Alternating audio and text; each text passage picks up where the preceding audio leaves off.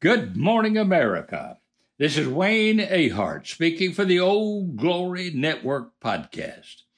Old Glory is a symbol of hope and safety to the poor and helpless all around the world. Now let's make Old Glory great again, and it's our job to keep it that way. And let's make the media truthful again.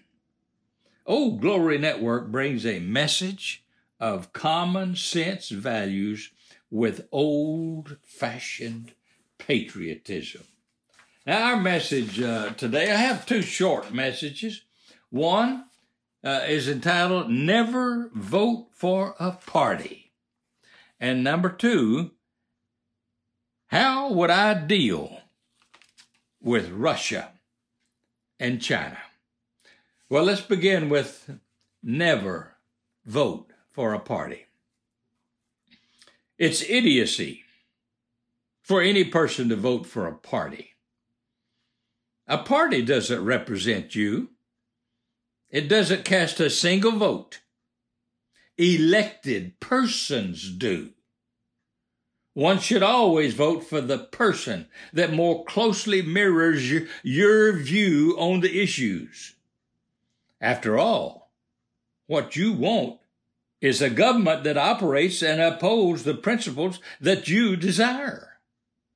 Generally, you will discover that the persons that you select will typically all be registered in the same party. For example, if you are a liberal leaning person, most of your selections will wind up being Democrats because the Democrat Party leans left. If you are a conservative or moderate, most of your picks will be registered Republicans. But that's no reason to select them. You should choose on the basis of your shared beliefs with the person. Now, there is, there is a reason to vote against a party since the leadership of the House and the leadership of the Senate in, in both the states and the federal government are determined by which party has the most elected representatives. And it may be in your interest to keep a certain party from being in the leadership position. Now, you may be a liberal but have no tolerance for abortion or increasing our debt or federal control over our schools. In that event, if you fear Democrats being in control, you may vote against a person just because he is a Democrat. If you're a strong proponent of abortion or government paid benefits, you may want to keep Republicans from control. So there is a very good reason to vote against a party. Personally speaking, I am a strong p- proponent of conservatism. Therefore, I pay close attention to party affiliation for the very reason of not giving power to the Democrat Party. In my lifetime, I have known some very good people who were elected Democrats or who were Democrat voters. But my philosophy is to vote for the worst Republican before I would vote for the best Democrat. Now, you may ask, well, why? Well, because the Democrat, no matter how good a person they are, is loaded down with heavy baggage of being a registered Democrat. I cannot afford to take a chance of electing the person that would give his party the power of naming committee chairman, determining what bills will be considered for vote, and control appointments made by the governor or the president, including judges. that is too much power to give the party that is for everything I'm against and is opposed to everything I support. So while there is no good reason to vote for a party, there is a mighty good reason to vote against a party. Now let's uh, talk about how would I deal with Russia and China. If I was president of the United States, how would I deal with our two primary adversaries? Well, first and foremost, I would rather make competitors out of them instead of enemies. And I would attempt to establish a spirit of competition on a friendly, respectful basis. Mutual respect allows competitors a lot of room to work together in harmony on projects of mutual interest. Competitors can aggressively compete without being enemies. Now, each, if each understands that, the other one doesn't want to destroy them or take them over, that then each can compete in the arena of ideas and commerce. In other words, if each state or nation understands that the other nations do not want to destroy them or take them over, then they can compete in the arena of ideas.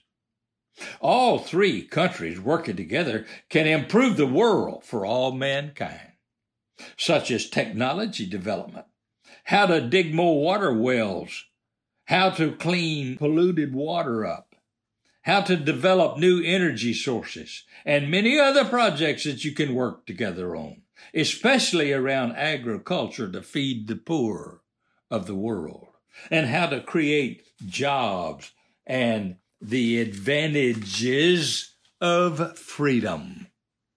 In order to begin a friendly competition, competition, you must first establish mutual trust.